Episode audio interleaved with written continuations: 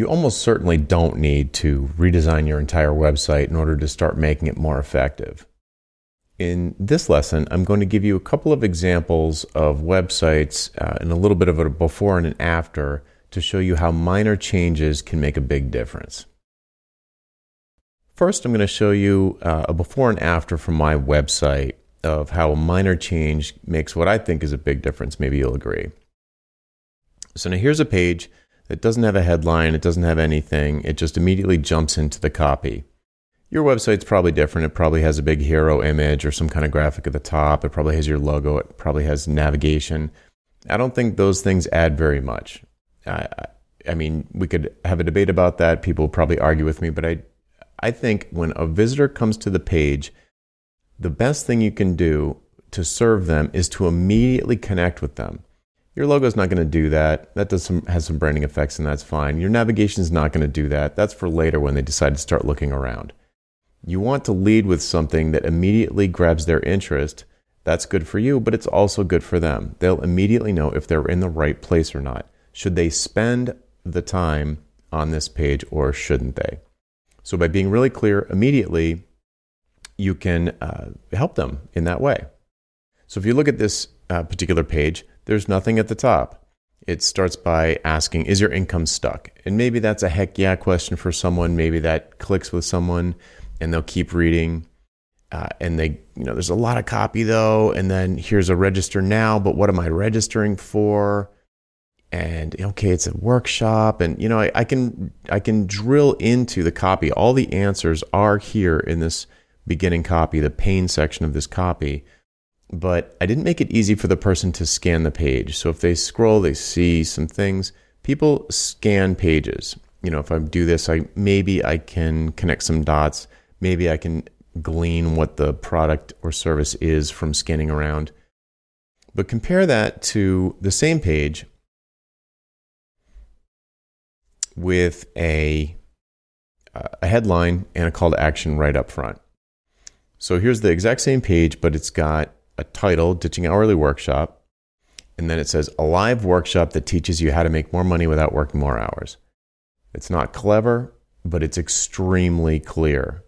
It's hard for me to imagine someone not understanding what that means. And then I have a little subhead here: attract more leads, close more deals, increase your income. And then immediately, uh, immediately there's a call to action: register now.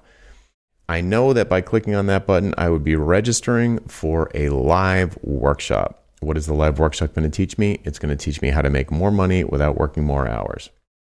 I may or may not believe that that's a credible claim, in which case I'll click, keep reading the page.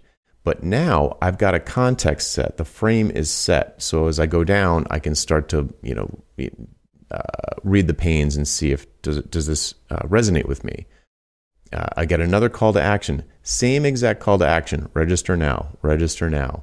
Some testimonials to provide social proof more details about what the fix is. Register now. Another exact same call to action. I've got a transitional call to action here. Shoot me an email, but you can see obviously that the eye is going to be drawn to the big bold button first and not the uh, the smaller link, the smaller hyperlink. More details, more testimonials, more details. Now, if the person is sort of sucked in at this point, it's clicking with them, they're actually interested, spending the time to read through all of this information is potentially valuable for them because they know what the context is. Register now, register now. So, again, the same call to action, top to bottom. So, what have I really added to the, the previous page? Just some context at the top, something really clear scannable that allows the reader to just have a really clear indication of what this is. Why am I reading this page? Well, I'm reading this page to decide whether or not I want to take a live workshop. What do they want me? What does the person who authored this page want me to do if I uh, agree that this page is a good thing for me? They want me to register now. It's over and over again. It might seem a little bit repetitive as I scroll the page quickly, but if you're reading through it, uh, it wouldn't the rhythm wouldn't feel that crazy. And if you scan down, it's an immediate message to the reader that uh, okay, the purpose of this page is to get me to register for something or to give me the opportunity to register for something. What is it? It is a live workshop that teaches me how to make more money without working more hours. Here's an example from Design Shop Knapsack, and you're going to see a lot of the same things. Uh, they're designers, so it looks a lot prettier than mine, but immediately at the top, get a website that makes you proud. If I care about that, then I'm going to be interested in this. This is a place where I can come to get a website that's going to make me proud. Immediately at the top, I see a really prominent location on the page a clear, bold button that has a specific, uh, confident call to action meet with a designer. Meet with a designer. As you scroll down the page, I get some more information. I know I probably care about this, or I, I probably care about uh, getting a website that would make me proud, or I wouldn't keep reading. I would have bounced immediately. So now I'm, I'm interested, if I'm scrolling, I'm interested in a website that's going to make me proud. I'm interested in these details. I'm seeing if it resonates with me. Getting more information. Oh, look, another one of these call to actions. Same exact color, same exact label. Go down the page, another one. Same call to action, same label, same color, same everything. Here's a less prominent link and you can see that they did not make it the same color as the uh, the main call to action. You can see that it is much more subdued. Does not call the eye.